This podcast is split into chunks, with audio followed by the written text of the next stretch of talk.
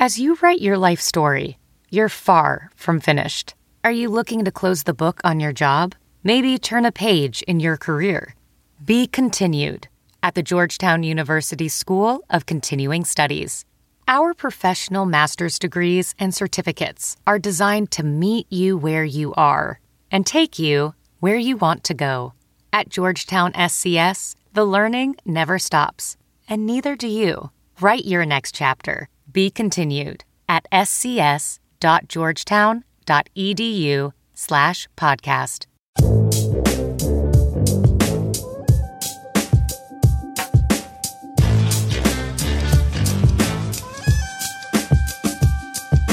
This week, the guys talk about why Tiger is so engaging, which covers outdo their sources, unintended consequences, whether or not your technology is actually listening to you, and hypocritical chicken joints. All that and more this week on Just Press Play. The red wasp after me. Pregnant ladies and little kids better get the hell out of the way because I am running. I'm just, I'm like Forrest Gump, dude. I am running. Also got covered by Aretha Franklin in RSPECT. Find out what it means to me. I want you each to use um, ombudsman in a sentence next week. I got one for you. My name is Kevin, the official ombudsman of the Just podcast. You like apples?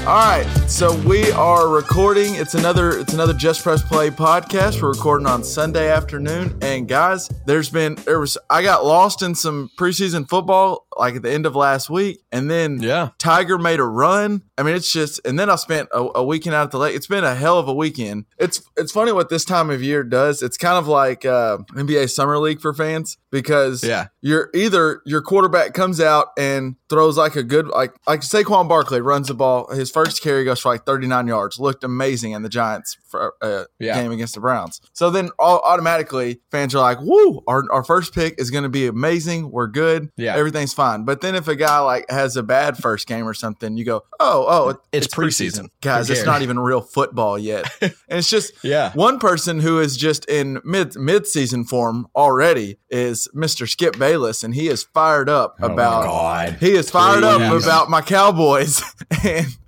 he says that he said he tweeted a few things, but he talked about the one drive where uh, the Cowboys, uh, Dak Prescott threw a touchdown to the rookie receiver, and his tweet was, "How about that Dak Prescott going deep for a touchdown to rookie Michael can really gallop? Lucky number thirteen, here come them boys." And then, and then the next, the next thing he tweeted was the Dez cloud has been lifted off this football team. It was up to Dak Prescott to set a new tone, and this was significant. And now they're going onward and upward. Dak was playing like it was the Super Bowl in the preseason. And in the preseason yeah. drive one against the 49ers, Dak's playing like the Super Bowl. I mean, Okay, Skip. he Well, he skipped Bayless. I mean, he is trafficking in hyperbole when he opens his mouth. Oh, and That's by the true. way, That's that was all all caps. Those tweets, because you because Skip Bayless only traffic on the tweets in all caps. He's Yeah. obnoxious, and the fact that he likes the Cowboys sometimes just annoys me. Makes me almost not want to like the Cowboys. and and I think I'm going to uh, I, I'll, I'll save it for a little bit because I want to get to our best and worst. But I do want to. I think the Cowboys already missed their window, and I have I'm upset with the Cowboys. I'll get to that in, in a second with y'all. But let's go ahead and go on to our best and worst. And I think uh, my best could kind of go into maybe your best ad one because it is about golf, and your your best and worst tend to have golf in them sometimes.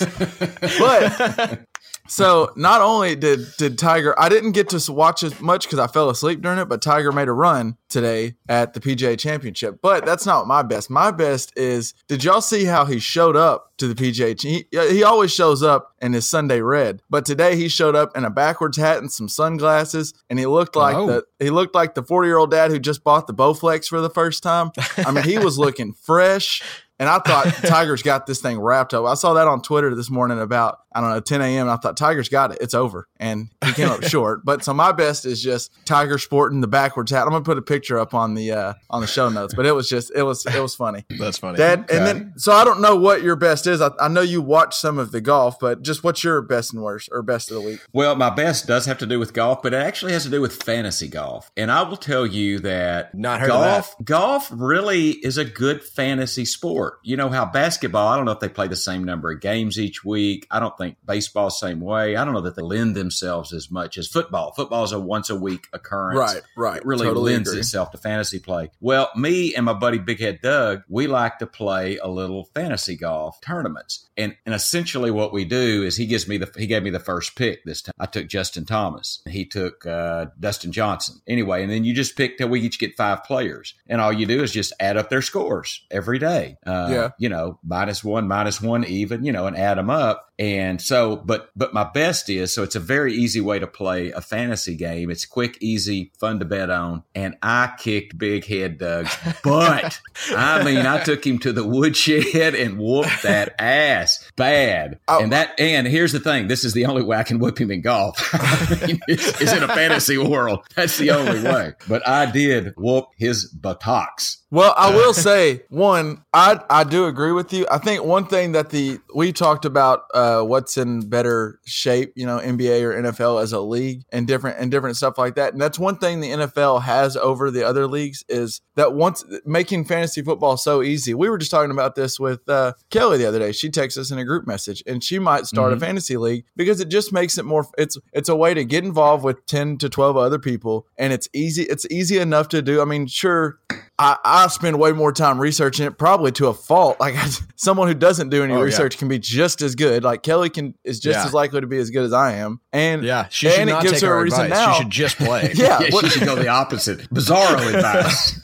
so she she can just sit there and now on Sundays when she goes or when she's flipping around, she might watch the Broncos and Raiders on Sunday night because she has Derek Carr or something. Like just it's an it's a whole nother reason to draw fans in. And I think the NBA and MLB can't bring in the same NBA fantasy is getting better, you're getting bigger and more prevalent, but it is it's just tougher to keep up with. You Yeah, gotta set your lineups every single day. You gotta drop and add I think that's a good point. I feel like because like the fantasy league started in baseball with rotisserie baseball. Mm-hmm. That was the first fantasy league ever, and uh, well, that we know of. I'm sure you know in all of time ever somebody's thought of this, but uh, That was it how it became, like came to be known as rotisserie Yeah, leagues in baseball. Exactly. Yeah, That's why you have like Roto World magazines and stuff like that. Mm-hmm. Um, but uh, but it feels like the NFL is really easy for new fans to get into football through fantasy, and I feel like for longtime fans, it's not as fun. Like I feel like uh, for a lot of people, I mean, not as a not as an objective truth, but I feel like for a lot of people, you know, being in fantasy, at least for me, feels like, well, do I pick a Raider because I hate the Raiders?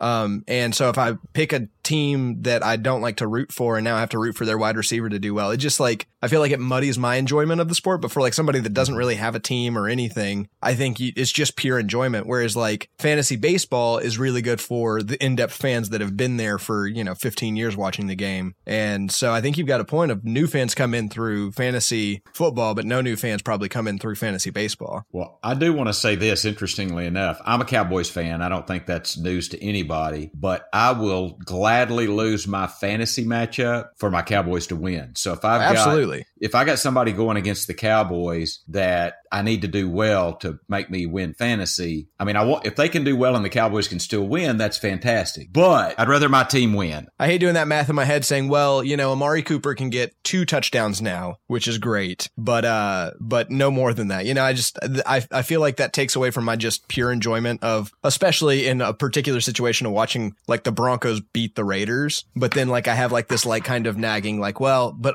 I want somebody to do a little bit better. So I I totally agree, but I also like feel like that that still is a little bit difficult. But so I guess to to put a bow on what we're, I, I agree. I, I've not done fantasy golf, but that is what lends the the, funness of fantasy. And I've done different like you know FanDuel or DraftKings leagues with NBA, and it's just the fact that with golf and with NFL, you set one lineup, let's go for the week, and there you are, and then you check in on Monday, Sunday afternoon for golf, check in and see, add it all up. Did I win? No, yes, whatever. So and and so that's easy to do. It gives you a reason to watch. So now on Sunday, if you're watching today was fun because Tiger's making a run at uh, Brooks Koepka. but yeah. even if it's not, if it's just whoever's in the lead, you're still watching and you're still like you looking at you and Big Head Doug's te- teams, and you want to see who's winning, and so it gives you that it, it Right. pulls you in. And I do, I and it's easy to keep up with. You the- know, I do So- with uh, LJ's brings up an interesting point, and I like that of the the what it brings to different fans. Like like for for us who have a team first, and then we have our fantasy team, which a lot of people are, are this way. And I mean, I know I'll sit there and watch games with my buddies, and Davey will be like, "Well, I need the Cowboys to win, but I'd really like him. I'd Yeah. like Philip Rivers to throw three touchdowns on us or something, you know." Yeah. And so we Yeah. we are at torn where someone else comes in and they don't care at all. They just want Derek Carr to throw for seven touchdowns, and you know. Yeah. And so it is interesting to me. LJ, what what do you got? So Dad's playing fantasy golf. What do you what, what's your best of the week? Well, so today was really fun. Hannah and I uh, just sat here in in our studio and we started putting together. She's doing a camp this week where they're kind of teaching some kids how to do uh, specifically some of the songs from Hamilton. And so we're trying to put together like a fun little performance they can just do for their parents or whatever. And so we're trying to cut down Hamilton to be like an hour long and like cut the songs to be like so we're like trying to do like dynamic things where we're remixing songs together. You're also then, I, I uh, talked to, just to been Hannah fun. a little bit about this last week. You're also having to clean up a little bit, right? There's some because these are these are kids. you know, yeah, are a little bit. Yeah, there hasn't been much in that uh, regard really because we've just like you know not used some of those songs that are the the super fun songs. But really, I guess that happens more later. Like we haven't gotten to the the cabinet battles yet, which I think are a little bit uh, difficult. But um, yeah, I don't know. It's just been fun writing music with Hannah and playing with music. I mean, manipulating more. We aren't really writing much, but you know, coming up with manipulating music with Hannah. It's just a I fun, mean, you- you're just fun Sunday afternoon. you're just in the lab. so. You know, you're in your studio, just you know, doing. I mean, it, it sounds cool. Yeah. yeah. Well, so for my worst of the week, and this it's a, it's a little it's a little dated. What I don't know, probably sometime last week. I don't know if y'all know who Jayson Werth is. He's uh he played he played in the MLB for I think like ten years. He was on the Phillies when they won the World Series, and after they won the World Series, he signed like some crazy deal to go to the Nationals for like 170 million, and never never quite lived up to. it. He was known after that as oh, worst the guy that got paid out of his mind, and now it's just okay. But at least that's how I always knew him. But Yeah. he came on a podcast the other day, and he he went on and railed on what he says is killing baseball, and he says the super nerds are killing baseball, all the analytic guys, and it's just okay. it just cracks me up. It's another one of the the players or coaches. who- yeah, he, they're like they come in here with all their numbers and their projections, and they're killing the game. They're making it to where it's just computers out there. Why don't we just go put laptops out on the field and have them play against each other instead of players? They're making baseball boring, okay. and it's just it. re- okay. It, it reminds me. Of, Was this Yeah, Jon that's what I was, Was going to say. Jon it reminds me of Jon Gruden. It's it, what it reminds me of. It's it's always no one likes the guys who someone's going to come around and they're going to kind of revolutionize how things are, and they're going to be really smart. And no one likes that young guy who's a good, the young smart whippersnapper who might be better than you at your job because you you don't they Yeah. don't want to buy into it because no one likes him because he's he's better than you. You realize that's the hot shot that's taking my job. That's who's about to do what I do better than me. Yeah. And that's where Jon Gruden's at. That's why he doesn't like. That's why the NFL people didn't really like Chip Kelly when he got in because they're like, oh no, he's that dummy that tries to do all He's that that new guy. that fast up tempo stuff. That doesn't work Yeah. until all of a sudden it does. And now we're running RPOs in the NFL, and even Nick Saban and uh, Bill Belichick are like, yeah, we definitely RPOs are the future of football. And and then it's like, oh okay, may, maybe so. Now that the old garb has said it, but when that young guy, that new guy says it, no one likes it. And it just, I just, I loved hearing, or I just thought it was hilarious hearing Jayson Werth come on and go, the super nerds are killing the Yeah. game, all their projections. yeah. Yeah. That makes me think of that guys at I think Pulaski Academy, you know, in, Yeah. in, uh, Well, that's- in Arkansas yeah. that never thinking about punched the today. ball. Yeah. never. And he goes for And I two mean, his every analytics time. yeah. tell him don't do it. Well, I and would he's say done that well. You know, He pulls the goalie for. He pulls the uh, goalie. He pulls the uh, goalie. if anybody absolutely. listens to Malcolm Gladwell, uh, well, and that and that yeah. it's funny that that like everyone says that's crazy and he's he's insane and this would never work, but it's working for him and he's done them. Like at some point you do the math and I guess it, it does sound crazy, but like in his stick where fourth and twenty from his own twenty doesn't matter, he goes for it every time He goes because either he time. gets a first down and or onsides, never punts, and always. What do you think about that? You get uh, we always say that the turnover battle You get four downs. You get four downs, Now and we get four always say if you can go look at uh,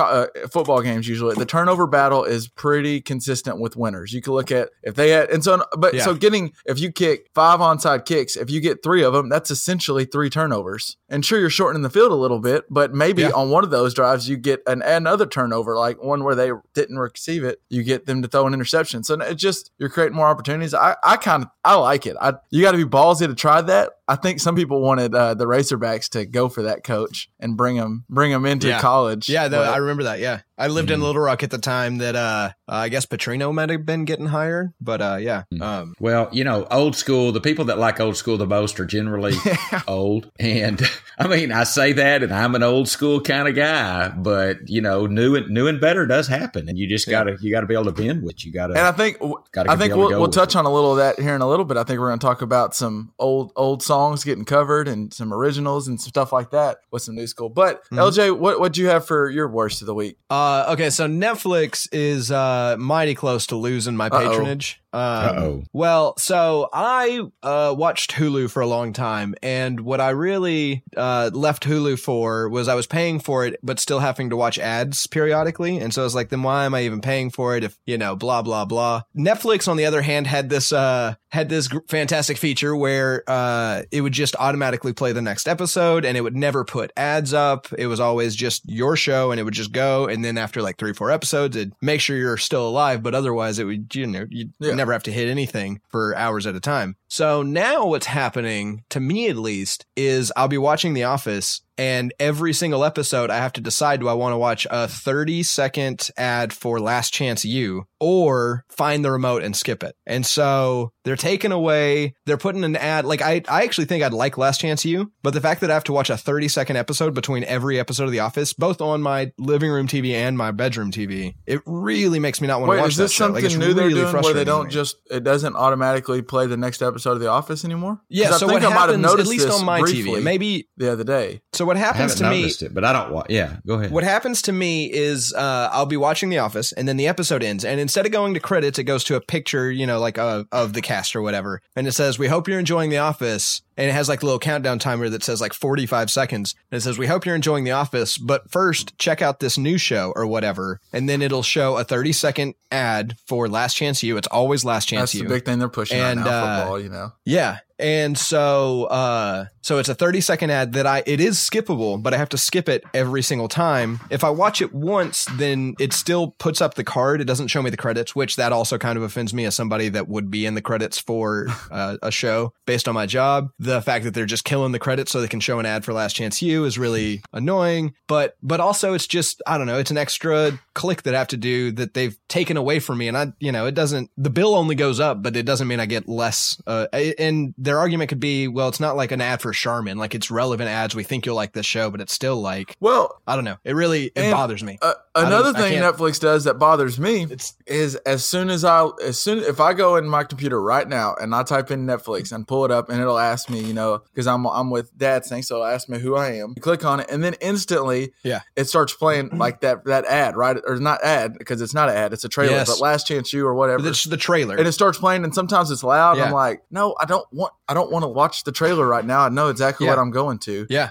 So I'm with you. And it Yeah. I, I'm interested to see where streaming goes. So Disney announced they're coming out with their soon. They've kind of rolled out new details on their new streaming service, which will it'll pretty much be Yeah. all Disney movies and shows like cartoons and stuff, everything. Yeah. the animated series, and then they're gonna have since Disney is ESPN, they'll have the ESPN stuff, and ESPN's going big into. I kind of like what they're doing right now, where they're buying up a bunch of smaller, not like the big stuff like NBA and NFL. They've already got a lot of that, but now they're trying to go get like the EPL and the soccer stuff and and the boxing and so all these different things to where if you want to watch the Pacquiao fight or the UFC fight, you have to pay the five bucks a month for ESPN just for that. Whatever they're trying to get each little niche, and then eventually they just want everyone to have a reason to have to get their app. Yeah. So I think it's smart, but I just wonder when we're going to get Yeah. to the point because when are we going to get to the point where we're because we're cutting the cord because we don't want to pay a hundred whatever dollars for our direct TV, but now I'm paying ten Yeah. for Netflix, five for Disney, twelve for Hulu, for Netflix, eighteen yeah. for HBO Go. All Amazon Yeah, Prime so- is 99 a year or so whatever. all of a sudden we're we're we cut our, our our we have no bill that's $120 but all our bills together end up because we have 18 different subscriptions i just think it's funny it, that's the next wave i guess we're gonna figure out is you have to choose am i a netflix Well, guy am i a it, hulu It guy kind of goes back to what we were talking about. It it kind of goes back to uh, last week we were talking about. So you're paying all this money and it ends up being less than a cable bill, but you spend half your time on Netflix just looking at a wall of selection. So you're not even Yeah. having cable is almost worth the extra 20 bucks that you're not paying. Um, and just cancel all the streaming services. I don't know, but uh, it, it, it's don't know. coming. It's, just I agree though, Kevin. I think you're right too. We're moving to a future where like I'm only going to pay for a couple subscription services, so I'm going to be left out of shows. Like, you know, people will be talking about whatever, you know, The Handmaid's Tale. Everybody talks about The Handmaid's Tale. I've not seen it because I don't have Hulu. And so I can't like talk to any of my theater friends about this highly theatrical TV show because I just I don't want another and service. some of the ones so, that I've you know, that are, are yeah, doing that totally to right. me are like the uh, the the show the shows that come on Showtime. I think Billions and there's another one that I wanted to watch, but both of them are on Showtime, and I Yeah. don't have Showtime, and I just I'm left out of those. And if Yeah. you're not an HBO Go go- person, then Right. you're left out of the Hard Knocks. But if you're Netflix, and you have the last chance. You so it's just Yeah. it's funny what you have and don't have. You you become a, a Hulu guy or a Netflix guy or Amazon Prime guy. You know, I wonder what'll be the Coke and what'll be like the the Hmm. Max Cola of of streaming services. Like in 20 years, what are we looking at and saying, oh, well, they've got, you know, Netflix or they've got Hulu or they've got Sling TV or whatever. And all I've got at home is, you know, whichever of the Yeah. other ones that you have. I think it's got So- it's to me it seems like Prime Amazon is just they're they're smart. I, think they'll figure out a way to make. They'll probably partner up with one of the big ones like a Hulu or something. I, the problem with Prime though is I, I spend a lot of time on Prime because you know it's the thing I probably pay the most for of my streaming stuff, and the only reason I really have it is because it has that plus the two day shipping plus the you know it has like a million things that are the music uh, like there's a million little things, but none of them are as good as one uh specialized thing. Like their streaming service isn't as good as Netflix, their music service isn't as good as Spotify or Tidal. Um, you know, God, you, know can- what that sounds like? what's that? That sounds like Walmart. Is what Yeah, it sounds it like. I mean, It's- the internet's I mean, Walmart. It's they've I got mean, a little bit of everything, but it's none of it's the great stuff, and that was like Kmart before them. So A- Amazon That's what I is think- the Walmart of the internet. the you know? the it's uh the common a- analogy that goes around here in Chicago is that Amazon killed Sears uh because they are just an updated Sears is literally all they are. Uh, Amazon modern is it Sears. is So, the Walmart of, of the um, internet. I mean, yeah yeah I, we're, we're we're getting long winded on best and worst. Dad, you you got a worst of the week? Yeah, mine is, and it's a little bit of a downer, but uh, it's also related to cancer. I don't know if you noticed, if you watched any of the PGA Tour, they were all wear, wearing yellow ribbons uh, today, and all except Tiger was interesting, and Tiger wore a yellow ribbon on Thursday, I believe. But uh, anyway, let me tell you why, and then I'll tell you why Tiger didn't. But my worst is uh, a, a kid, a guy named Jarrod Lyle. He was 36. He died of leukemia, and apparently he was good friends with many uh, on the PGA Tour. Uh, he had fought leukemia twice before in his life and had got it into remission and decided that he was going to take no more treatment and go on palliative care, which I didn't look that up, but I assume is like hospice, perhaps. Um, and anyway, Yeah. it's just Yeah. cancer sucks, and F it just cancer. does. And as a matter of fact, one of the well, that there there is a hashtag Yeah. F cancer uh, site, and you know I don't know that I know a lot of people find that word offensive, but that's a damn good time to Yeah. use it because F cancer it just sucks. There's nothing good about it, and What what's his name? and anyway, that was Jarrod my Lyle. worst. Jarrod Lyle. Jarrod Lyle. He's he's Australian. I, under, I understand he and Adam Scott, who played with Brooks Koepka today, uh, they were in the round together because they were they were close in score. And uh, he was a good friend of Adam Scott's. He's from Australia. He's a portly fellow that was really great at golf, very gregarious, fun. You know, you would uh, the video. I'll, as a matter of fact, I've got a uh, link to a video that we'll put on our on our site to see who Jarrod Lyle was. God, Seemed like a, a really good guy. 36 Uh, he was Jeez. 36. 36. So And uh, leaves behind a wife and two young so two Tiger children. Tiger It's, uh, didn't wear sad. the ribbon. Well, he didn't wear the ribbon today, and I and I remember asking Tammy because she was sitting here watching it in between naps. we were watching the you know the PGA, and um, she said, "Well, you know, Tiger always Right. wears red and black on Sunday, period. And most of the guys, well, everybody I saw was wearing it, but they had on white caps or whatever. And, and I mean, Tiger's in red and black. And I don't know, maybe the yellow would be odd. He always wears red and black. So I'm not really holding it against Tiger uh, for not. It's odd that he did wear it on Thursday and didn't wear it maybe Friday. I don't know, but Huh. didn't wear it today. But he was one of the few that was not wearing the little yellow. it- It's the yellow ribbon that's kind of like Race for the Cure. I know, you know, yeah, I know the ribbon. like on the little ribbon you're talking about. But Yeah. So- so you're but, saying but, uh, anyway? Long story short, my if worst it's a fashion is choice, that. that's that's fine. I don't know. That seems like I, it seems like a weird thing all around. I, you know, I'm uh, not necessarily trying to call you out or anything. I'm just curious. I- well, I not I think I would uh, Yeah. probably have worn it. I mean, as far as I can tell, the guy seemed like a good guy. Uh, but noticeably, Tiger The was not wearing the ribbon. in golf. And Most, I don't know that all were the biggest face in golf. And uh, and boy, he made a run. If y'all want to get into that, uh, it was very, it was really interesting golf today. And that my some people might find that to be a complete misnomer. Interesting golf, but it really was. I too like watching dust flow you know, uh, so- blow around my hallway. So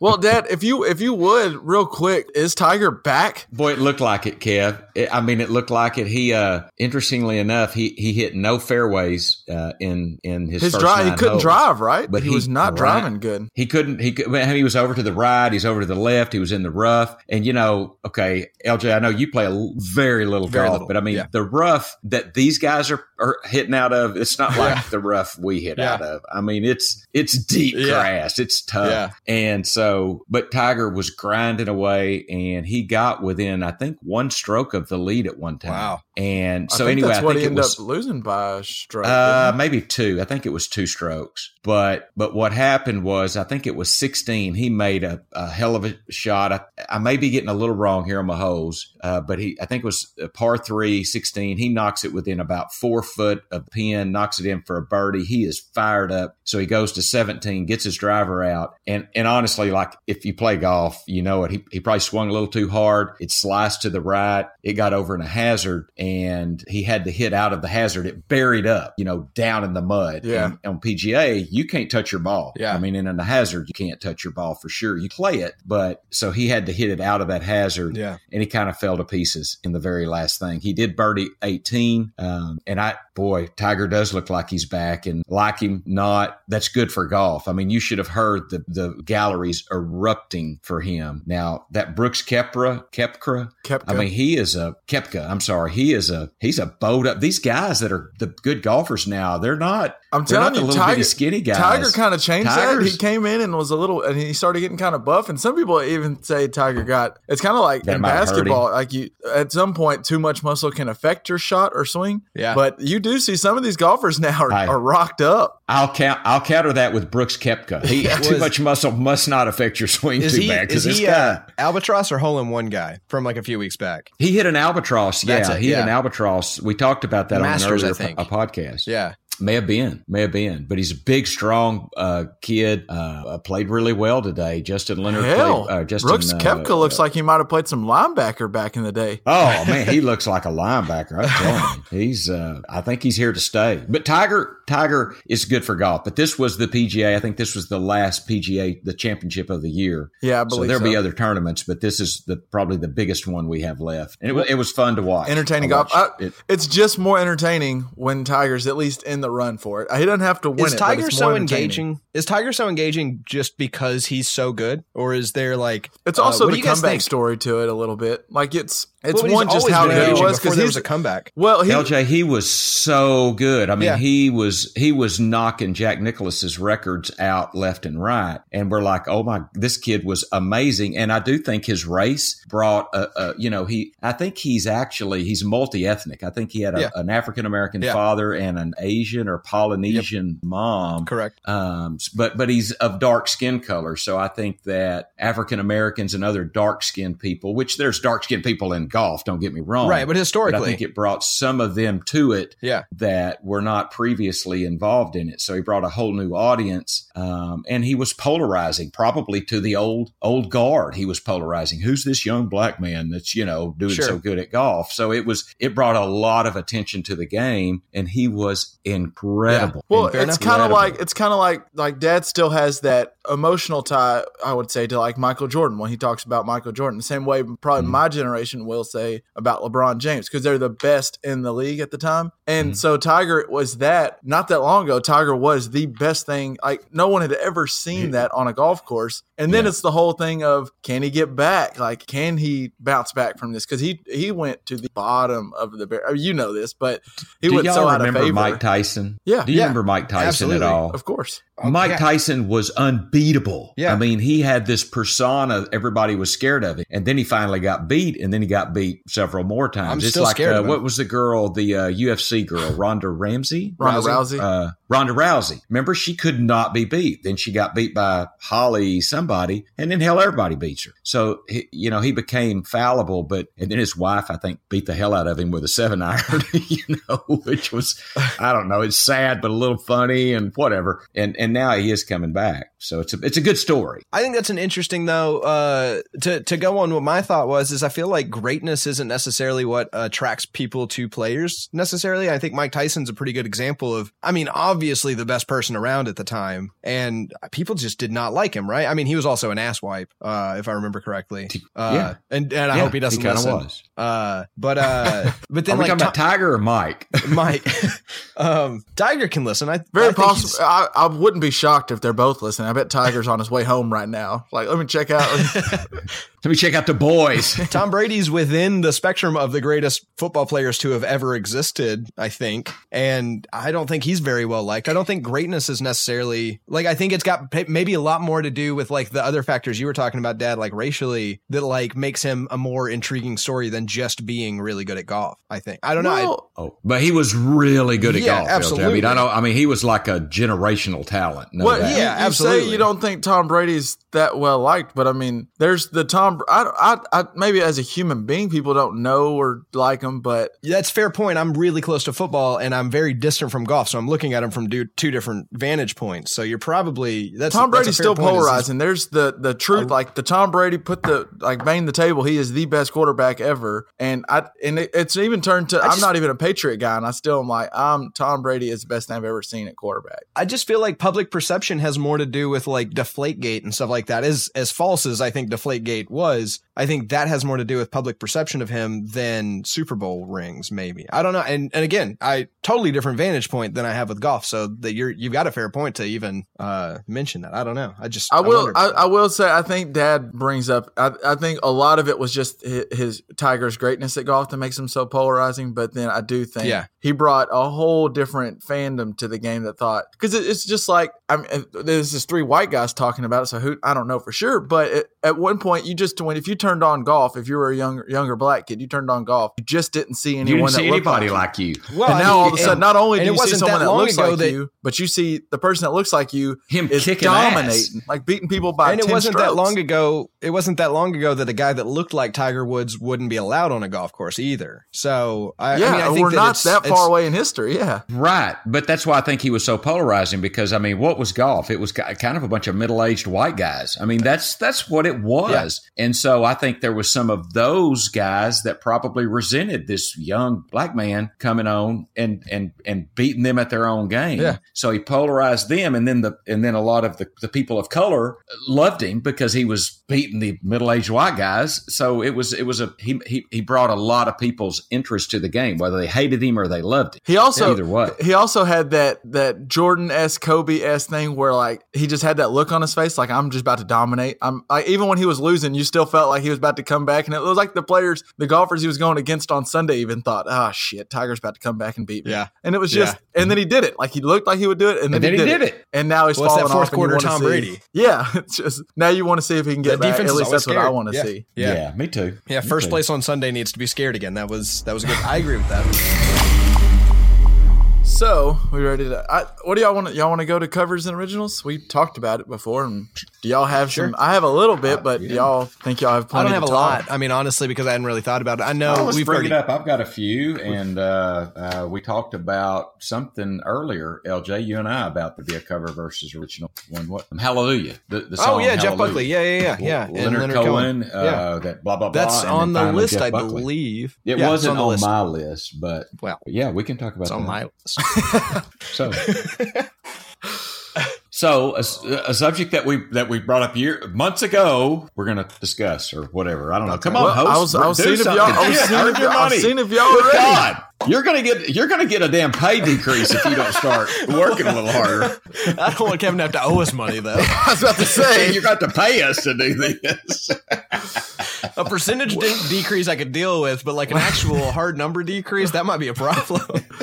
so so a topic that we we touched on a while back ago and we've we wanted to get on some more and we always it ends up getting put shoved to the past because we we think of something else to talk about that's more relevant time wise but it's it's covers and originals and and it's i think what we kind of touched on before were some of our favorite covers versus originals and what makes a good cover. I just wanted to it seems like to me uh jimi hendrix is like when i i just like googled around like if you just type in covers and originals it seems like jimi hendrix and all along the watchtower pulled up a lot is that what in your eyes what's the best cover of a song do y'all have one I will say that I would agree that probably All Along the Watchtower by Jimi Hendrix, which was a Bob Right. Dylan song, is probably the best cover uh, that was better than the original. And I can tell you another person that agrees with me, and that would be the writer of the song, Bob, Bob Dylan. Dylan. I Bob mean, Dylan. I've not talked to Bob myself, but I've read several times that uh, Bob Dylan agreed that J- Jimi Hendrix uh, version of All Along the Watchtower was the was the saison of uh, of which which is an artist that took a long time. I- This is another thing that LJ and I were talking about. Uh, sorry, a Gladwell podcast, but that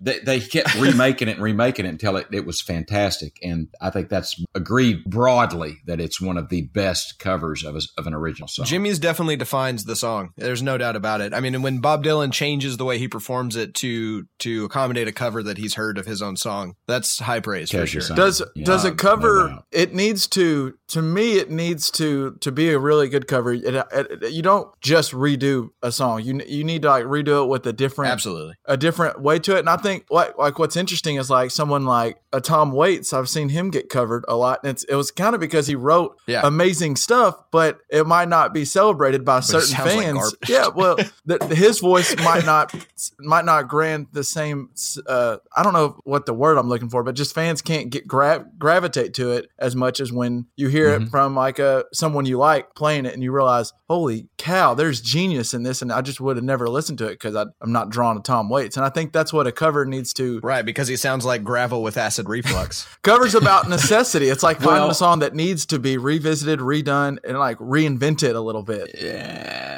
let me give one slight Okay, okay. counterpoint to that. Weezer, Weezer just redid Yes, Africa right. by Toto, Okay. and Weezer did it very much like Toto did it. almost I the mean, same yeah yeah, Africa was a great it. song by Toto. You have not heard it, LJ? No, I haven't heard Weezer's. I've heard Toto's. If you if you heard Weezer's, it would sound much like you might think it's Toto's. so then why do It's- it? Well, I, I think that's a fair point, but it's a really good song and they redid it. They didn't try to overdo it. Sometimes you can overdo. I do think that I'm with you guys that if you're going to cover an original, put some twist to it. Do it, you know, I think- arrange it a little differently. I would say my caveat is if your your goal in covering a song is to get it to a wider audience, but I don't think you can get a much wider audience than Toto's Africa has. I mean, it's like it's an internet meme right now. It's one of the most popular songs to have ever existed. So I feel like Weezer covering it didn't bring it to a new audience and and didn't I mean, I haven't heard it, so I don't know. But probably didn't bring it to a very new audience and also probably didn't uh do anything new with it. So it's just it doesn't seem like there's a point to doing well, that. I, and I'm so uh, this is coming from someone who is not a musician, and I'm not talented when it comes to singing or playing the guitar. But if if if I'm if I'm an, if I'm a musician and I want to when you when you're going to cover a song, to me that's you paying tribute to a song that you loved.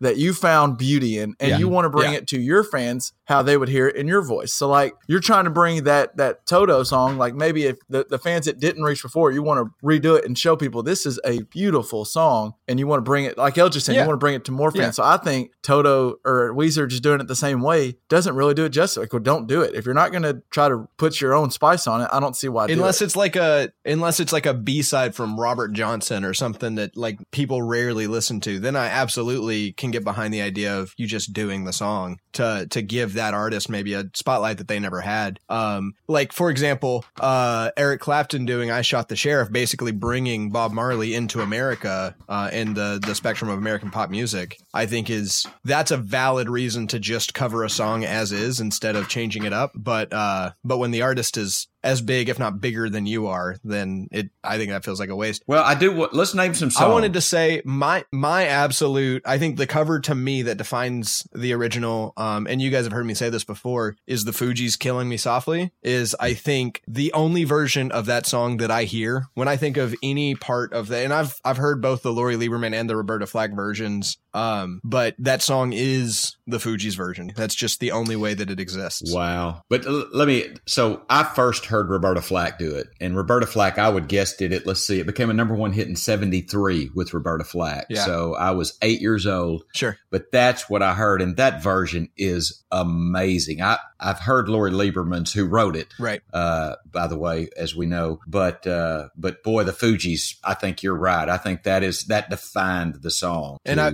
and I to to talk about what we were saying, I like I mean Lauryn Hill uh, lending her beautiful voice to anything is just a gift. But then uh the way that they produced that song where it was just it was just Lauryn Hill and a drum track and a Wu-Tang sample every now and again the bam bam bam and that's it. That's the whole song. And then Wyclef yelling in the background which we could do without, but whatever. But it was just those four elements and and that really I think showed the poetry of that song and really showed the beauty of it and it like let it shine in a new way and that's why I think that is such a valid cover and a good reason to cover. Super interesting note on that song that I had, and I've said this wrong for years. Lori Lieberman says it was born of a poem she wrote after hearing Don McLean sing "Empty Chairs." I always thought it was him singing "American Pie," which which could de- That makes delineate a. lot of Yeah. people's lives. Yeah. But it was in fact his song "Empty Chairs" that Lori Lieberman wrote that song about. That killed her softly. so that killed her soft. So with what what's words. what's uh, what's another one, Dad? Um, what what's one for you where the cover kind of defined the original or just changed the way you view? I can when they took over the song almost. Well, I mean, I, I don't know how many people would feel about this, but Big Yellow Taxi that the Counting Crows did, that was Oh, a Joni Mitchell of it, yeah. song. If you've ever heard Joni Mitchell, it's just, it's a different song. And Joni Mitchell Great wrote it, song. but she was a, uh, uh, was a folk artist of renown Yeah. back in probably the early 70s, late 60s. And I would say that guess. that version of it is pure early 70s folk. Like it's just fun, it's light, but it's Ex- powerful yeah. and has a message. But I agree with you. Counting Crows made that song in my They nailed it. They killed it. It was so fantastic. So I've got several more to, to talk about, but but that one, Vanessa Uh, let me bring up Branch. one one more real quick. That eh, since we brought up Prince uh, earlier, nothing compares to you. I think Yeah. Sinead O'Connor covered. I had no idea that was a cover. That- oh yes, she Yeah. covered it and did it excellently. Yeah. But Yeah. if you've ever heard Prince's version, I actually I like Prince's As he's wearing his better. Prince Hello, shirt. I'm a Uh, Prince well, fan. And I, but I think that's valid. I think Uh, Prince did it better. I just think Prince has such a big I catalog I that think it's Prince did it better. it's not in his top 15 songs, but it's Sinead's only song that you've ever heard. So, what is the other one that uh, Chaka Khan redid? Uh, oh, uh, uh, "Feel for You." Feel for Yeah. uh, is it "Feel Yeah. for You"? I think so. which is a Prince song. I mean, Prince is, I, I mean, the preeminent artist of, of my life. Yeah. I will say that, Uh, you know, because Led Zeppelin, who would almost be in that conversation, they were a little early uh, in my listening listening ship. Yeah. Prince was the preeminent artist of my lifetime so yeah, far. yeah. But anyway, I don't want to get stuck on that. But I wanted to say nothing compares to you and uh, Big Yellow Taxi or two that stand out. I've got one more we're throwing out that's not I, I don't think like it defines the original for the the mass, but I think for the three of us it probably does. Is uh and and this is a throwback to the guy that we're saying might be the best cover artist of all time. Jimi Hendrix wrote the song Little Wing, and then Stevie Ray Vaughan's Little Wing is maybe the best song ever written. It's just and with no words, it's just beauty. It's That is the second one I have beauty. listed on my list. I agree. Stevie Ray Vaughan killed Little Boy. Just killed it. You know, and it amazing and no Yeah. words right jimi Yeah. hendrix there were there were lyrics to little Yeah. wing i don't know little wing with lyrics really No, i know it's- stevie ray Vaughan. It's a version. six and a half minute guitar solo as far as I'm you know a cover that It's I recently best. stumbled upon, and I, I think it's well known, so y'all may have already heard this. But and Jolene by Dolly Parton's been covered a lot. Like there's, if you just type in Jolene covers, there's like Miley Cyrus. There's, there's like Yeah. a list of the top 20 Jolene covers, like different Yeah. renditions. But the White Stripes performed it. I don't know if the, it was. It's so good. It's like in a rock version, Really? and that goes Hmm. back to what I think me and LJ talked about Okay. where it, it brings it brings that that into a rock genre into a whole different fandom of of group, and like you hear it, and it's it was it blew my mind. I thought that sounds. I kind of had that the look y'all had. I was like White Stripes and Jolene. That's weird. So I pressed play on the YouTube Yeah. video, and my gosh, it blew me away. Yeah. Jack White and the White Stripes. I, you know what? Incredible. Yeah. Jack White's in my and top five incredible. artists of uh, any You know, he may be in mine, LJ. He is absolutely incredible. He's a genius. And and while you're saying that, I have to. say, Do you know he wrote "Fell in Love with the Boy"? yeah. that Yeah. Joss Stone remade so Yeah. soulfully and Yeah. so cool. Yeah. But and I like Joss Stone's version better than the White Stripes. But Yeah. I mean, But that's I- one of those ones where her slowing it down and doing it just a little bit differently, a little bit simpler, turn it, it let the poetry shine in something that felt frivolous when Jack White sang it, and then when you just let it work, then yeah, Mhm. I agree with that. Um, she found the song. I think Yeah. she found the song. well, and and I think where you're getting that terminology, I don't think we've mentioned it, have we? Uh, or did we mention Hallelujah by Jeff Buckley? We have not mentioned it yet. no. That's Leonard Cohen wrote one of the most amazing songs of all time, and uh, I don't care unless Jeff, Jeff Buckley's singing it. Uh, Hallelujah is by Jeff Buckley. Just the just the intro guitar is iconic to that song to me, and that's a Jeff Buckley creation. And uh, Dad, I don't know if you've ever listened to uh, Malcolm Gladwell, uh, but the story where they talk about really that, who. Mal-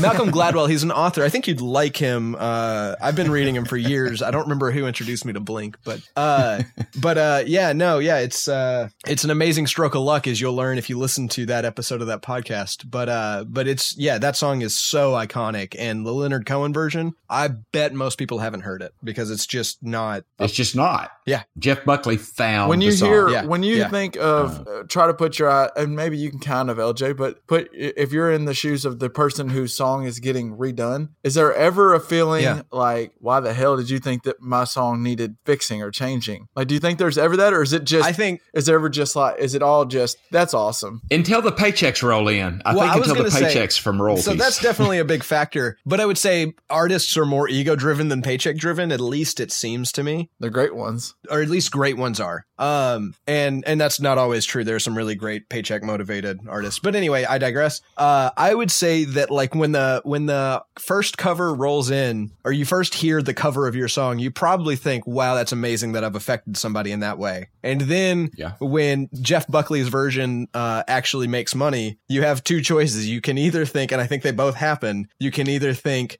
"Screw this guy, that was my song, Yeah. you ruined it, and I don't understand why people like this garbage," or you can think, "I can't believe that somebody turned something I did into something this amazing." Um, yeah. and and I I bet both of those happen. I, I bet you go through cycles as you listen to that as you age. Well, don't you think an artist? I think an artist would be, should be happy if their art helped encourage an art that maybe even better than theirs was. You Uh, know, if if yeah. they got someone's creative juices flowing to a Yeah. level that Buckley's did, that Yeah. made a, a, a, something that's enduring, th- that mean- that would that would stroke my ego. I would think so. Uh, but then I would also, I mean, I, I know some artists that are very, uh, Protective. uh, yeah, protective, I think is a very good word where it's like, you know, it's kind of like somebody took their kid and put makeup on it and now everybody's saying the kid's beautiful. And it's like, this kid was beautiful the whole time. Like, I, like you're wrong to try to make it up into something, you know, you could, you could consider Jeff Buckley's Hallelujah as a, as a bastardization of Leonard Cohen's, you know, 10 years in the writing of a masterpiece that, that had so many evolutions. Um, and he, he just made it soft and pretty and cut out a lot of the, um, more difficult stanzas and stuff like that. So I could see where Leonard Cohen would be like that. You've, you've taken something that I've worked my entire life on and just prettied it up and, and then presented it and said it was yours. Well, I mean, not that he ever said it wasn't. I just Cohen's, know I, I like Right. LJ saying. I think uh, musicians, like athletes, there's there's some there is ego driven where they want to be the best. And when when I, I don't know like I don't I'm not saying Dolly Parton's mad at Whitney Houston for redoing "I Will Always Love You," but when you look at that song, I think uh, part of you might be upset that when people go let's search "I Will Always Love You" on Spotify, they might be more apt to click Whitney Houston's than Dolly Parton's. You're like, no, that's my damn well, song. And I'm sure, it comes up first. I bet it comes up first on Spotify as the Whitney Houston I, version. I knew it as Probably Whitney does. Houston, but Dolly, Parton, was amazing. Dolly Parton did Yes. it right. Oh, She it was did. amazing. But I didn't did, even know. I had never even It's hard heard. to be But Whitney Whitney. Houston's was more. Whitney I Houston's was more heard. amazing. I had not I- I heard the Dolly with that. Parton one until LJ compiled a little list, so I, I didn't have to go searching through stuff. And I was like, Mhm. oh, this Dolly Parton's the original one. And then I listened to the Dolly Parton one. I was like, wow, this is fantastic too. I will say so on on Dolly Parton, uh, she was such a, a caricature of of a person by the time that I was old enough to know who she was that I didn't trust that any of her music was any good, but she was just famous for, you know, a multitude of other things. um, ample other things, I guess we could say. Um, but uh so so I never trusted her as an artist and like didn't really get into listening to her until like about a year ago and I'm just blown away by her talent Oh. and her songwriting ability. Like Jolene that you mentioned is such an amazing song It's- that I would have never listened to had I not just accidentally That's kind of that. funny. I'm in the same boat. I think I didn't realize I was in the same boat, but I just kind of Dolly Parton was just like that's. She's just famous, and she's I don't know. She might be good, but I think it was just kind of if you were if you liked her, you liked her, and I just never really listened to her. And then all of a sudden, the Dixieland Stampede is and then all of a sudden I what listened to her. I was like, oh it. my god, this is an amazing song. I still I think I like the Whitney Houston one Yeah. better, but I was like, oh my goodness. Yeah, I agree. But Well, I mean, what's not to like about the Whitney Houston one? yeah. Uh, God, y'all had me thinking of another song when you were saying that that I wanted to bring up. But I do. I've got to mention a couple more, and that Okay. it's not the one I was thinking of. But "Bold as Love," which is Yeah. a Jimi Hendrix song, and Yeah. John I Mayer didn't know that was a killed John Mayer cover. did it right. John Mayer did it John right. Mayer. Yeah. That was a Jimi Hendrix song. Wow. Yes, it was. Bold Yeah. as Love. Yeah. And, and John Mayer kills it. Uh, Hard to Handle by originally Wilson Pickett, covered by Maroon 5. Okay, I didn't know. That that was, Excellent okay. song. Go All right. listen to some Wilson Pickett sometime. right.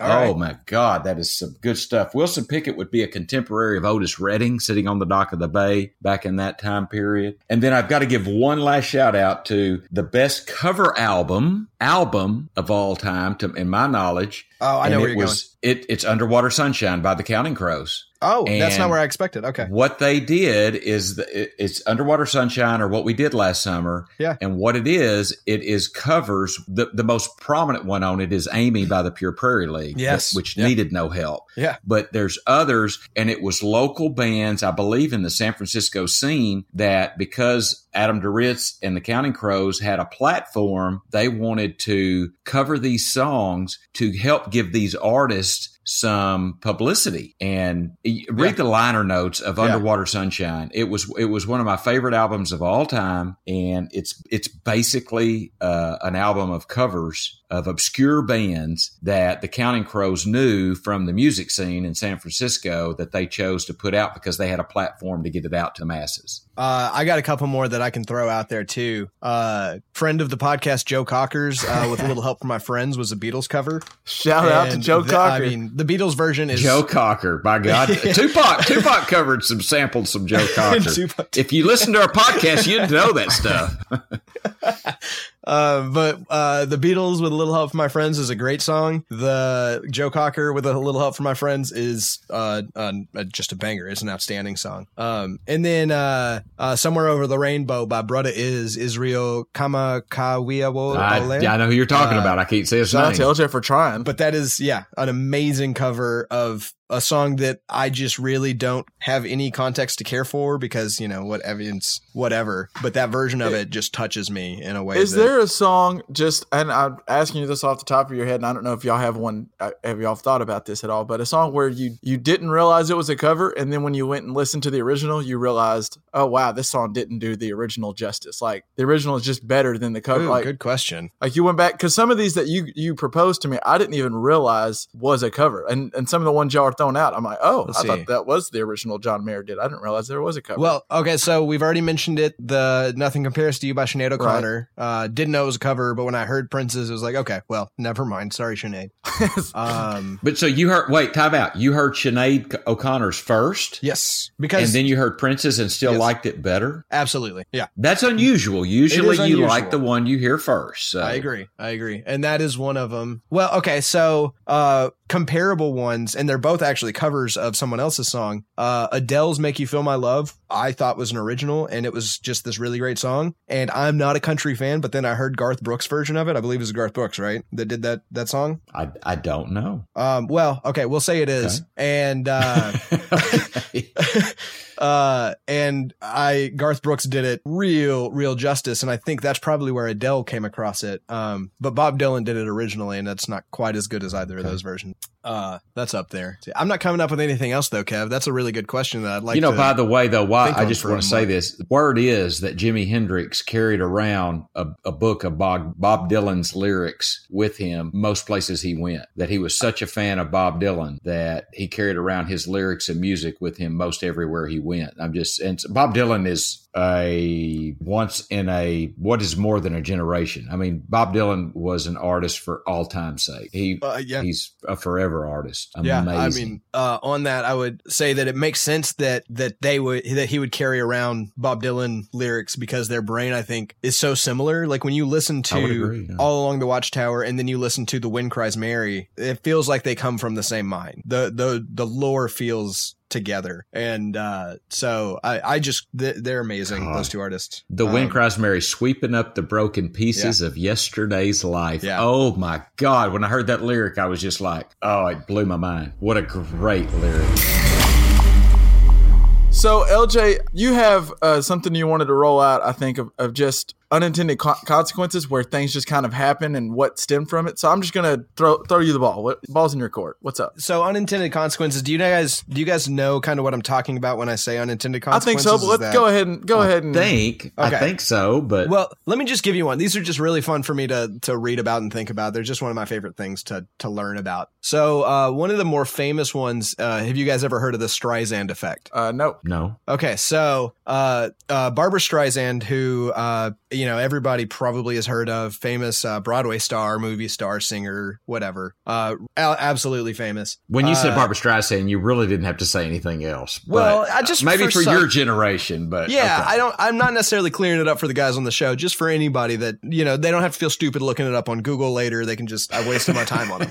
Um, Okay. so uh, she really appreciates her privacy, and uh, uh, in 2009, I think I don't have the exact date. Uh, this guy was going around the coast of California taking pictures of uh, coastal erosion for uh, a government study, and uh, one of his pictures happened to have in the picture uh, a pic. It was uh, Barbra Streisand's gigantic mansion, and so she didn't want the world knowing about her gigantic mansion. So this picture was put on the internet, and it was downloaded a total of six times, which is, and it was downloaded twice by Streisand's attorneys, meaning that only four other people besides her and her attorneys have seen this picture. So she uh, sues him for fifty million dollars and demands that it gets taken down. Uh, and what happened next was in the next month, four hundred and twenty thousand people visited that site. So Now I want to go look at it. Yeah. a, a picture that would have died in absolute obscurity and nobody would have ever seen or cared about because nobody really cares about how Barbra Streisand's living in 2009 was seen by at this point probably 420,000 millions of people. people. Yeah,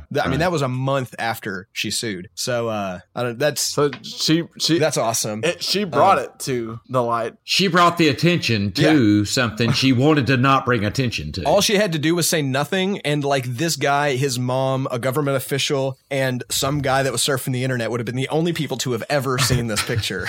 and uh, turns out, no. Um, I think another fun one is uh, so Airbus uh, wanted to make this super quiet plane so people could sleep better uh, while they were flying, and uh, so it turns out they made this plane so quiet that you could very clearly hear every conversation, every baby crying, and the toilets from any seat in the plane. And so they actually had to pipe in sound to make the plane louder so people could relax. it was too quiet. quiet. It was too quiet. Uh, there's this thing called the Cobra effect where, uh, so, and this one is not proven that it actually happened. Um, but it did actually happen in China with rats, but the, the Cobra version of it is a more interesting story. So it's worth telling. So cobras are a problem in colonial India, which, uh, England is in control of at the time. So the UK government sets up a bounty for dead cobras. And, uh, so as you would imagine, people start killing the cobras and bringing them to the UK government. There's no way this could go wrong at all. Um, except for people started breeding cobras for the bounty. And then the government found out about it and they decided to disband the program, which meant that cobra breeders now had all these worthless cobras. So they just let them go. and now the cobra problem becomes worse than it was before the program started. Jeez. A couple more. So, uh, Mao Zedong, you guys know who Mao Zedong is. Um, but for the listeners that you don't know, okay. So, uh, for the listeners and other people who don't know who Mao Zedong is, uh, was a, was a leader of communist China, uh, back in the, the early days of communist China. Uh, and he had this program called the Four Pests, where it was it's open season for rats, flies, mosquitoes, and sparrows. The idea was let's wipe them all out. And sparrows were on the list because they eat all the grain. They just eat so much grain. And so you know they basically wiped out the sparrow population in all of China. And it turns out that sparrows also eat locusts, which Oh. eat all the grain and and all of the plant and leave nothing behind and just ravage. And uh, mass starvation uh, happened in China, and the population lowered greatly. And yeah, it was it was a terrible, terrible program. Wow, unintended consequences. Absolutely. I'm getting the th- I'm getting the theory of this. Yeah. Yes. and then the the last one I found that I really really liked is uh so back in the 90s I believe it was uh Americans decided that CEOs get paid too much because the medium wage is I think 20 times at that time 20 times what the average worker was getting paid. So the SEC decided I know how we can fix this. We're going to say that CEO pay must be disclosed so that way people who overpay their CEOs will be embarrassed and start paying them less. But what happened is CEOs now could see what other CEOs are making, realize that they were being underpaid, and negotiate their contract to get them paid more. And over the next 15 years, CEO wages tripled. Wow. So it completely backfired. I mean, Yeah, in every single way. Yeah. All it did was give them more leverage to make more money, which is the exact opposite. Yeah. So those are some of the unintended consequences of the world that I've been thinking about for the past couple weeks. I think that's fascinating stuff. And I I, I, have a story to that, but I can't remember it. just go I walk could. into another room real I'll quick. remember it and, maybe in a- you'll remember it and then come back. Yeah. Maybe no, left it this somewhere. is not one I remembered in another room. It's uh, it was one I remembered. I, I will, and I will tell it in a future podcast. Stay Well, tuned, This is the, this is the There's second week in a row that you're that you're giving us super teases here. Quit teasing me. Dude, I'm just good at my job. Stay tuned. Yeah, but at some point, at some point, so you have to. was thinking you ha- yeah, you have to bring it. You can't keep bring it. promising these things and not not coming up, or, or I'm just going to leave you. Okay, well, remind me what the other one was I teased about. So It was an amazing it. idea that you were going to remember. it was a great idea you had in the bathroom.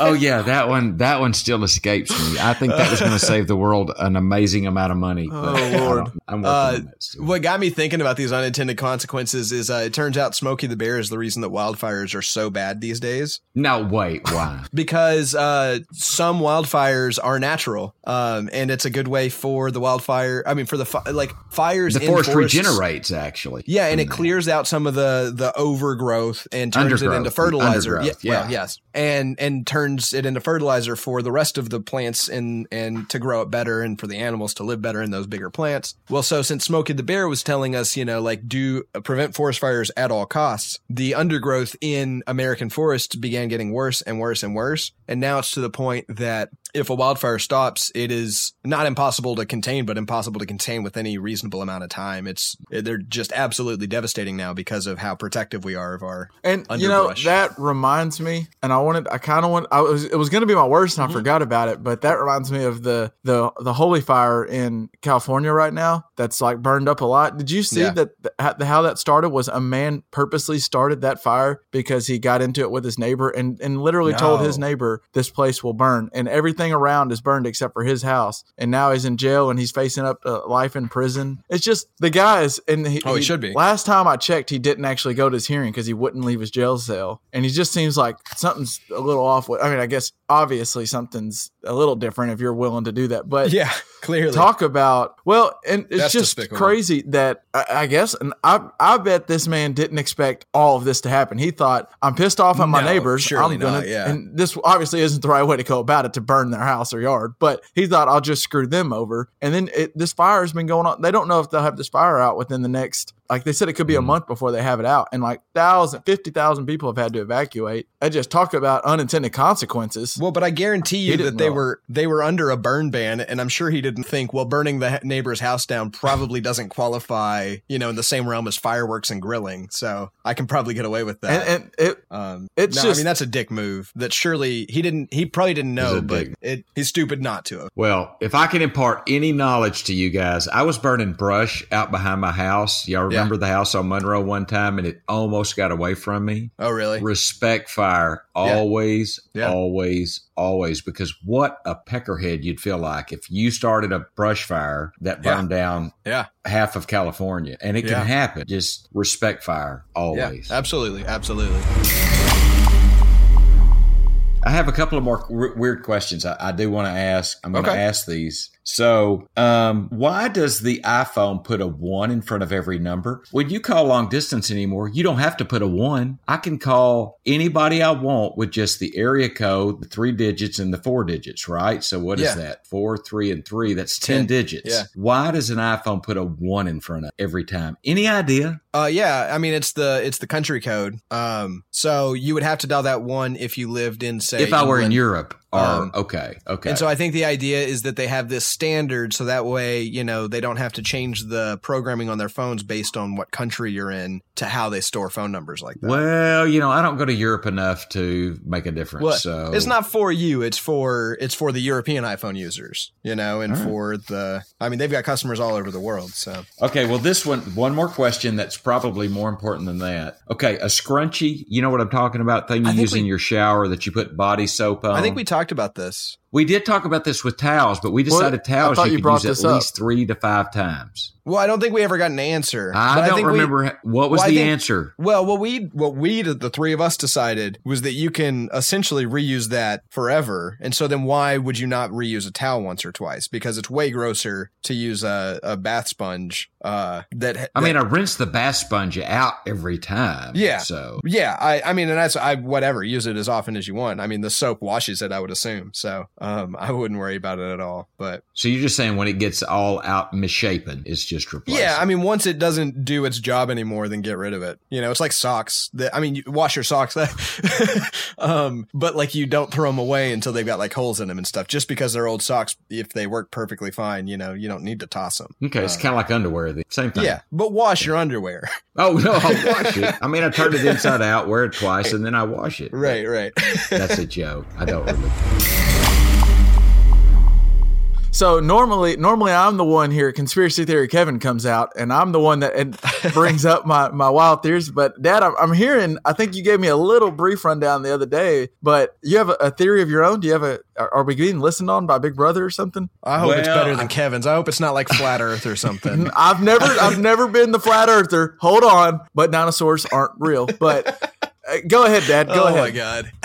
Okay, so I'm listening to. I mean, Well, uh, g- go, Go guess. Uh, can anyone Malcolm guess? Oh, Gladwell, a, a Malcolm Gladwell podcast, and he's talking about uh, uh, uh, what's called para, parapraxis. And parapraxis is when you, for instance, Elvis sang "Are You Lonesome Tonight" a million times. And 990,000 of those times he could not remember the the talking part of the song. And that's called he he called that parapraxis. It's something you should know. You've heard a zillion times, but you for whatever reason you forget it every time. It's like Kirsten and Kristen to me. Those are names that are very difficult for me to remember because they're so like- similar yet they're different. When So- I'm writing down customer, I always write costumer, and then think I I know costumer. know Stop this. spelling Yeah. it wrong. Yeah. So to prove his point, he brings up an artist named Casey Bowles, uh, K A C I B O L L S, Casey Bowles, and she has a song about her mother, and it's always somebody's something, and it's a great song about how her mom was a, a, a daughter and a mother and a lover, but she was never she was never her because she was always somebody's something. And I heard this song on this Sounds like a great on song. this podcast. Oh, oh, it is. So you have to listen to it. We'll we'll put it on the website. I can send it to you. Uh, I'll put it on the collaborative list for sure. But so I thought I really want to listen to some Casey Bowles. I want to see what this is about. So that was probably over the weekend and Monday. I've got Spotify on, and Spotify comes up and it'll play. You know, it'll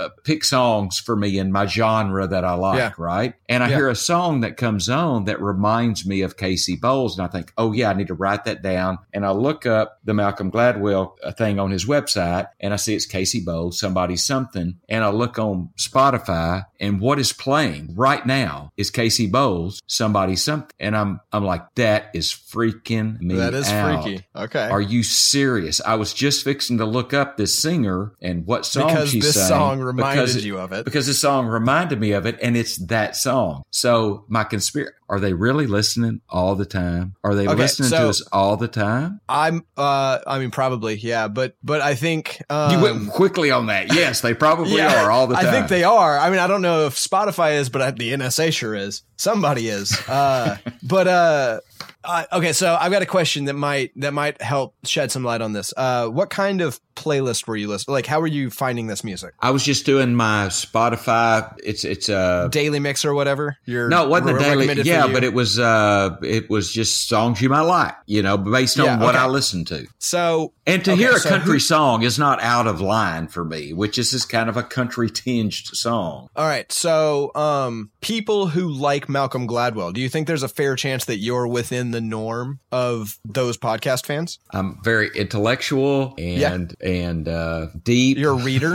I'm You- a you read reader. books, which You is know, a big. I'm being a little that. facetious, but yeah, probably I'm Um, I'm in the genre of people that would like Malcolm Gladwell. Yeah. So my thinking is maybe enough people uh, that Spotify sees as similar to you in taste, because you probably have you know a lot of people that have similar taste to you that also are intellectual, like pensive music. I know you had your pensive playlist, um, and you know have have similar taste to you. We're over the last you know few weeks or whatever looking up Casey Bowles, uh, always somebody something, and and therefore Spotify thought, well, if so many people are into her all of a sudden, maybe Liff is too. Like let's let's throw it his way, and if he doesn't like it, cool. I, I think that's possible. I'm not saying that that means that they're not listening to you. They very well might be, but I think that also makes sense that the algorithm that they have probably can find new music that you might like based on people like well, you. but what you're implying, LJ, is that it was somewhat random, right? It- In a that- sense, that yeah. They weren't connected other than the fact that people that like Gladwell might like this kind of music. Well, I think it was. I think what probably happened is uh, a lot of people in in Glad in Gladwell terms, early adopters of his podcast and early adopters of uh, they're they're early adopters in probably most things that they do. So they listen to his podcast, but they also probably look for new music all the time, and you know they're probably a lot like you are in a lot of ways. And so they hear about this song, they start looking up this song, and Spotify has them profiled with other musical early adopters that happen to be into country music, that happen to be into uh, pensive music, that happen to be in writing music, you know that kind of music. Um, and you fall into that category. And since so many of the people that fall into that category started looking her up, that I bet a lot of non Malcolm Gladwell listeners that fall into y'all's category also got that suggestion over the last couple of weeks. Would be my guess. But what, what what what you're suggesting is it had nothing to do with the fact that I like Gladwell. It's just that the people that like Gladwell happen to like pensive I music. Yeah, I would I, exactly. I would say. I mean, it's it's a coincidence that you happen to both listen to that podcast and want to listen to that music and like fall and like in and then it just happened to come up on your playlist but also not a huge coincidence like it's something that makes sense for it to happen if you have like the the bird's eye view and the algorithm is just trying to find music it thinks you like yeah i think there's there's some coincidence but not a major coincidence not like a Well, I will say to, to that, I will I will say I don't know when you know when do podcast and Gladwell's podcasts have no timing. You don't have to listen to them when they come out. So Right. I could have listened to it three months after it came out, and the weekend I listened to it, the Monday that I go and just put, oh, what do here's some music you might like on Spotify. Yeah. It comes up. That it was still amazingly. I think that what I'm implying is that you would have gotten that suggestion whether you listened to that episode on time or not. And I- I'm also okay. suggesting that Yeah. that it's possible that you might have, you know, found because Spotify's into podcasts now too, so they probably, you know, know what kind of music uh Malcolm Gladwell listener listens to and they might know that you're a Malcolm Gladwell listener But they because- wouldn't because he uses uh, Apple a few- Podcast and Spotify. They don't. True, they're not even linked. But I bet your music choices over the over the months are at this at some degree influenced by things that he talks about on his show. Like recently after his Jeff Buckley show, within six months or so, once you found his podcast, you then listened to different versions of Hallelujah. I bet. yeah. And when he talked about country music, and he was talking about uh, what's his name uh, that we were just talking about the the sad the king Bobby of sad or whatever Bobby Braddock. You probably listened to songs written by Bobby Braddock pretty closely after that episode came Mm-hmm. out, and so they might have even tagged you as this guy probably listens to Malcolm Gladwell because of Bigger timing. question: Is this a good So thing or a I wanted bad to go thing? question. real quick.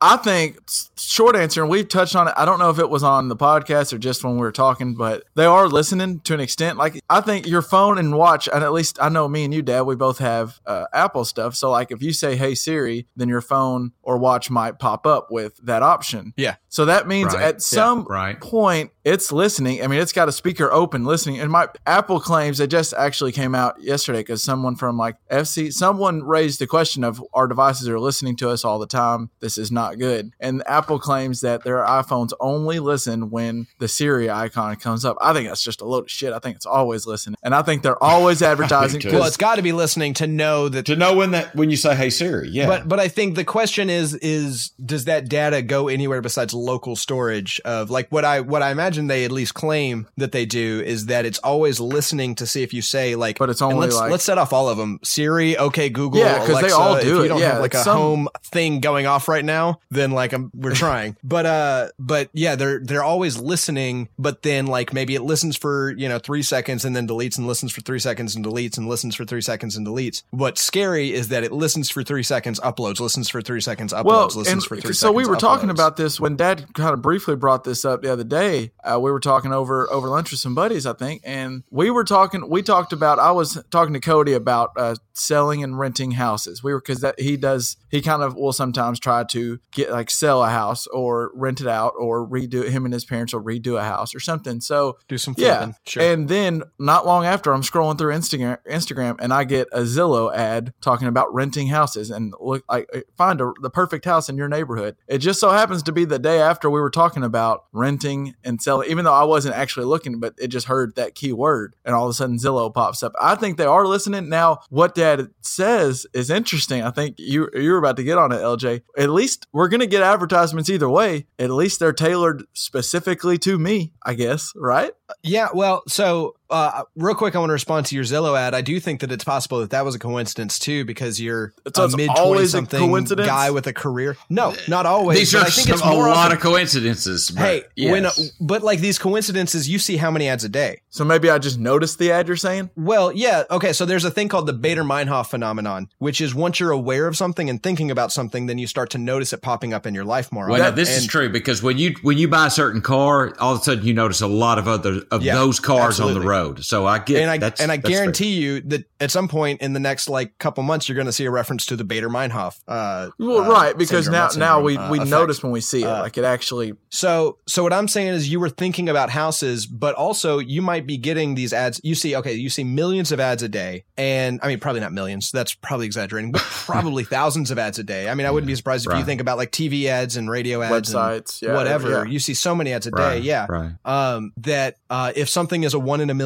chance and you see thousands of ads a day, it only takes a thousand days for you to have a one in a million chance happen. So it's really not that surprising that that could happen to you. So I'm saying it could be a coincidence. I also think it's possible that they're listening because, you know, that you, you just have to control really hard to find out. Like I did see one thing where, uh, a couple without a cat started talking about cat food at the dinner table and then started seeing Facebook ads for cat. And then, you know, there's no other reason to think that they like cats besides listening. if you're listening.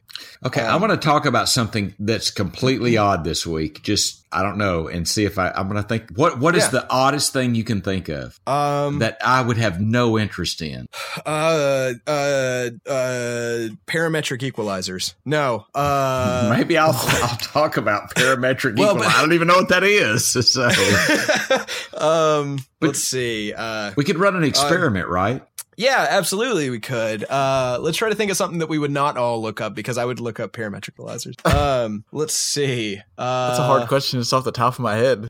That is a hard question. Maybe, well, and maybe we need to keep it a secret because then if I type it into the show notes or something just offhand, I don't know. Okay, Like I make right, a here's Google. Doc and then I want to keep up. We have to handwrite this. We can't put Let's it on the internet. think about anywhere. it. Let's think about it, and either we Keep it could- off air. Could we text? Could we no, text each other Our phone, that? our phone was- I'd say- it's compiling no. my data. Well, it knows what I text about. it- no, but this is well. This would be a f- an okay test though, because if it is, if it is, at least we would know if it's listening to maybe our text messages or maybe just us out loud. We would never I think if we're trying it. to, if we're just trying to test listening, then we shouldn't text it either, because that could be a way that they're getting that information. I don't know. We're probably thinking way too much about yeah, this. we're thinking. but, to, uh, all right, So all right. no, okay. I'm Back gonna the broad about question that Dad brought up. Is it is this, Is this good or bad, good thing? LJ? Well, okay, so is it good that they're listening? If that's the case, I'd say no, because I think that that could be who knows where that data goes. You know, even if you're just joking, it can sound incriminating if taken out of context. But uh, on the other hand, personalized ads is actually awesome. I think Mhm. um, because you know, if you're, it's good for the company and good for the customer. So therefore it's good for the economy. Uh, if I'm finding out that this thing that I didn't know existed, but is perfect for me because of, you know, whatever I look for on Google or whatever. Um, and it's like, oh, people who are interested in X and Y probably really love Z. Um, and then I find out this thing exists and, and I mean, that's awesome, right? That's there, there's nothing bad about that. And I'm also not finding ads for R, you know, I, I think that that's better than, you know, cable television, like the ads are kind of in a way like shotguns where you're trying to get a wide area, but like internet ads are trying to get exactly you to get exactly what you want. Um, so I mean, I think it's worth more money to get the information to get you the personalized ads than we take for it. I think we're customers of, we're not customers of Facebook. We're products of Facebook that they sell. Um, and we get nothing out of it. But I would say I like personalized ads. I think that's a better system. But it does not. it it does what Thoughts? so I agree? agree? with personalized ads to an extent, but I just don't like the fact like these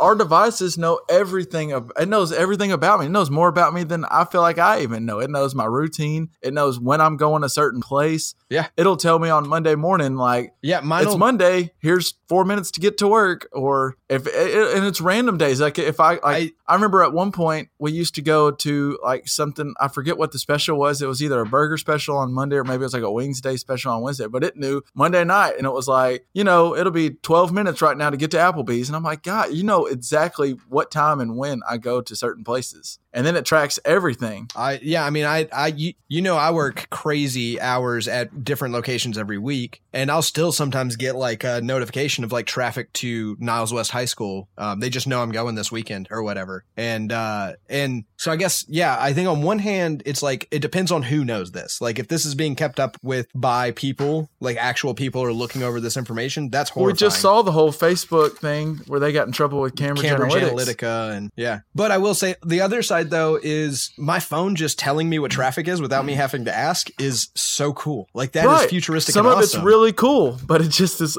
part of it. Also, is It's like, just- oh, that's my privacy. It's what's it Well, worth to you? Like. I've got Don't go be doing things you shouldn't be doing. I mean, and, well, and but I, that's I'm not. I mean, it's I'm old enough. I'm not. But but you it's also it's it, things can get taken out what- of context too. But what? Yeah, And, and yeah, and that's another thing. is who are like you to judge what I should or should not be doing? Yeah. something that's not illegal might be immoral in some communities and uh you know if say you went to a strip club and then you know your church found out like that's um not illegal there's no problem with it but it could get you into a fair bit of trouble in your personal life um even though you i mean you technically did nothing wrong and then But- also things can just get taken out of context i think like especially when we're talking about just listening over overhearing what you're saying um it's not that hard to comb through an entire lifetime of conversations and even if i've never said anything wrong to find one sentence that you take out of context that makes me seem No you know doubt. racist or homophobic or or any other sort of asshole That's be what I worry find. about, LJ, the most. Because if you listen to me all the time, I don't think I'm racist or homophobic. But you take something out of context, and I could sound horrible. Yeah. and and especially if you're maliciously me. trying to do it i mean it's Yeah. it's um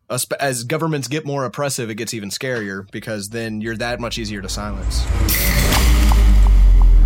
All right, so I'm watching golf today, right? And there is a lot of Chick Fil A commercials. okay What was today? Sunday. Sunday. Chick Fil A's. So here, it's kind of like Letterman used to do. Is this anything? Here's my question. So Chick Fil A's not open on Sunday, but they'll advertise on Sunday. Is that anything? Well, That's I- my question. If, if I'm Chick Fil A, I think it's really smart. Uh, If if you're, I think LJ maybe just where you were going, but it sounds like you're alluding to we want what we can't have, so they're advertising it, making us go, oh Chick Fil A, and then you're going, ah shit, because Chick Fil A never sounds as good except for on Sunday. It always sounds Sunday. better. I want Chick Fil A on Sunday all the time. And it might I be it's kind of like LJ's thing where maybe there's other days that you wanted it too, but you just really take notice that you wanted it on Sunday because you couldn't get it. So now you're going Monday morning for lunch or breakfast. I'm getting Chick Fil A. on that too if you're if you're sitting there watching golf you're probably not going to go anywhere anytime real soon like you're kind of down for the day um so advertising chick-fil-a is not necessarily it doesn't matter whether it's open today or not it's all about getting you hungry but are you maybe also alluding to the fact that they won't do business on the sabbath except for they'll well, do you know, th- advertising no, that's business on the Sabbath? exactly what I'm alluding to. Ah. They won't do business on the Sabbath, but they will advertise on the Sabbath. I mean, that seems is That that, anything? I don't know. It may or may not be. I don't know that that doesn't see that seems a little hypocritical. It, Um, it seems a little hypocritical to me, and I guess I'm asking you guys: Does it seem that way to y'all or not? Well, I didn't even because somebody's think having to work that. on Sunday. Somebody's going to have to work on Sunday to put that advertisement on. Phone and I'm right, and watching it's the probably not a PGA Chick Fil A Tour. employee, but it's somebody that they paid to do it. So in a sense, they are It seems a little forcing somebody to work on a Sunday. Yeah, I mean, yeah, I think that's I think that's not a good thing to do if that's your belief system. I I also don't care. Like work on a Sunday, we're working on a Sunday. I mean, it's a hobby, but we're working. Um, I don't giving the people what they but- want. what Yeah, they absolutely. want. but if that's your belief structure, if you believe that you shouldn't work on a Sunday, then you shouldn't work on a Sunday. Business shouldn't be done on a Sunday, then that includes ad spots. Yeah. But you do um, agree, Dad. So uh, it is something. consistent. Are we agreeing that it's hmm? something? Then maybe I'm agreeing. We're on the same page. Well. I Okay. didn't go I- y'all's route at all until y'all started to bring it up. I just thought it was smart advertising. To, I like your thoughts too, though, Kevin. I think that is, yeah. I think as as Clever, as a that is human, we want what we, we want what we can't have, and on Sunday I can't have my damn Chick Fil A. So I'm going. Yeah. Sometime this week, by God, I'm going to get a chicken sandwich for lunch now. I need a Chick Fil A sandwich right now, like your ass. I mean, I mean that sounds horrible. That Whoa. sounds- but anyway, yeah, I know oh, that sounds horrible.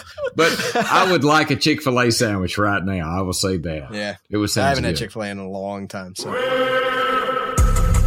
Let's roll on to how we always end it. And I have, I think LJ, you may know this person. I don't know, but I have a fun what we're listening to this week, and it was it stemmed from okay. I was watching a. Uh, I can't get enough of the Tiny Desk concerts. I, I know I've said I sound like a broken All right. record. Yeah. But ever since you showed that to me, I find like four more that I didn't realize were out there. And one new one that just Yeah. came out, I think last week, was Mac Miller came on and performed his uh a- like part of his album, Okay. and it was so cool. Yeah. I have to listen love. I'm not like a crazy big Mac Miller fan. I like him, but I uh, I like when any kind of rap or something like Tyler the Creator has one, and they did some of it on there too on their Tiny Desk concert. But when rap puts like real instruments Yeah. in there, and, I, like he had like violins and and trumpets, and you know it was Yeah. amazing. But one guy, Yeah. he had one guy Yeah. playing the bass. And also throwing in some vocals, and I didn't know. I just thought he was just a random person, but he he introduces him as Thundercat. I don't know if you know who Thundercat God, is. familiar. But the guy comes on, and I just thought he was really funny and he was really good. And so I was reading like you can read the details of like the people in the that are playing with him Yeah. because I guess it's kind of like credits. Right. They'll tell you who all these people Right. were. They're like Thundercat's done a, a million things. He's been a part of this band and this band and some really well known bands that you you would probably know. El, but then he has a, a standalone album, and the song I'll just put one specific, but "Friend Zone" by Thundercat. Okay. It was awesome, Okay. and the album is Drunk. Okay. It's just called Drunk, and that's the one he said. You know how Spotify would be like artist suggested, Yeah. and that was that's the one that he put up for like what you should listen to if you're trying to get into him. Okay. All right. And just to give you an idea of who Thundercat is, he's a guy, a big black guy,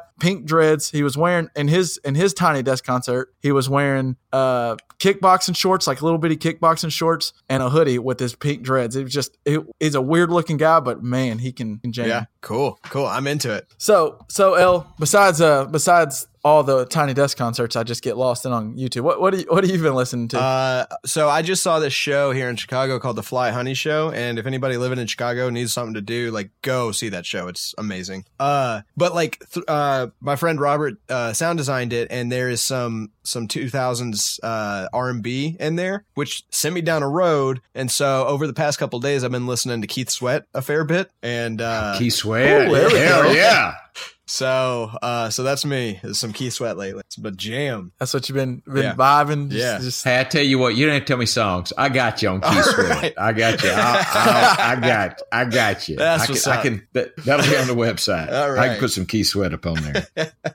All right, well, what what have you been listening to? I know you're about to start listening to some Keith Sweat this week, but uh, what what what have you been listening to besides Malcolm Gladwell? Well, I have two, but uh, you know, somebody, and if you looked at my Facebook, somebody shared a uh, Prince deal where he's playing his acoustic guitar. Oh yeah. And so I just went on a little Prince tour and have been Yeah. listening to Prince. And I mean, I just Prince, that's what I'm going to say. And I'm going to put a few songs on there. I'll put whatever I want to put on there of Yep. Prince. He's amazing. He's the best artist of my life. Uh, Best Super Bowl halftime artist of all time. Oh, he was the best Super Bowl Uh, best guitar solo ever played at a Grammys. Um, He, just oh, Okay, with uh, okay. he did the Tom with Tom. Uh, what was the song that he did? Uh, Uh, oh, my guitar yeah, gently, weeps. Yeah, while my guitar gently weeps. Oh yeah. my god, he rocked Tom Petty among others. I think. Yeah. I don't know if Clapton was on there, which I think was- he might have been. amazing. I think he he might have have been. I mean, Prince set them all down. Yeah. Prince is amazing. Question for so- question for you, Dad. Yes, sir. And if if you if someone came to you who's never listened to Prince and was like, "Hey, I want I want to give Prince a try. I heard he's really good. You can only Mm. give him one song to see if they'll like or not like. Is there like a one standalone song by Prince that you would go? Ooh, good give this question. one a listen. I think the That first thing you do, question. I think the first thing you do is you hug them and say, "This is such a good day for you. You are Get ready. so lucky right now." But I have a song in mind. I'm going to tell All you. right. If I was your girlfriend. Okay. Do you know that song? Uh, yeah. If Uh, I I'm was your sure. I'm sure I've heard it, but I don't know off the top of my head. But I, that's Yeah. why I wanted to ask you because I didn't think you would to- tell me the most popular. Listen Prince song. You to just tell me. Prince if I was your girlfriend. Yeah. Just how he would treat his woman if he was her girlfriend. Yeah. And it's amazing and it's so funky and it's so cool. Just that's, so that's the one. So, to all- you- you go ahead and you can just tell you're welcome to all the listeners out there that might go listen to it for the first time. Because Yeah. You're welcome. Yeah. like LJ said, just give them a hug. and I think I think that'll do it for this week. As always, you Yeah. can you can find us on Twitter at JPP Podcast. Find us on the website at jppodcast.com. Or I think that's not actually how it is. I think it's jpppod.com. JPPod.com or just press play pod. Or on Facebook. You can always find us He's on only the Facebook at host, Just y'all. Play. He's only the host. We've And- only been and doing I'm this get- for and I'm- seven months. and I'm apparently having to take a pay cut from my already low budget of zero dollars. So, all right, well, I think that'll do it for this week. Uh, peace out. Peace. so, should the poll question this week be: Should Kevin take a percentage-based pay cut or a three dollar pay cut? Put it on the poll. Should Kevin pay LJ and Pops to be on the to be on the pod? Just I just have a weekly draft that I, that goes to y'all each each week. Oh, Three dollars. Until you find us a better host. That's how you get out of paying us. is there a way that I just improve and, and can get back to not having to pay?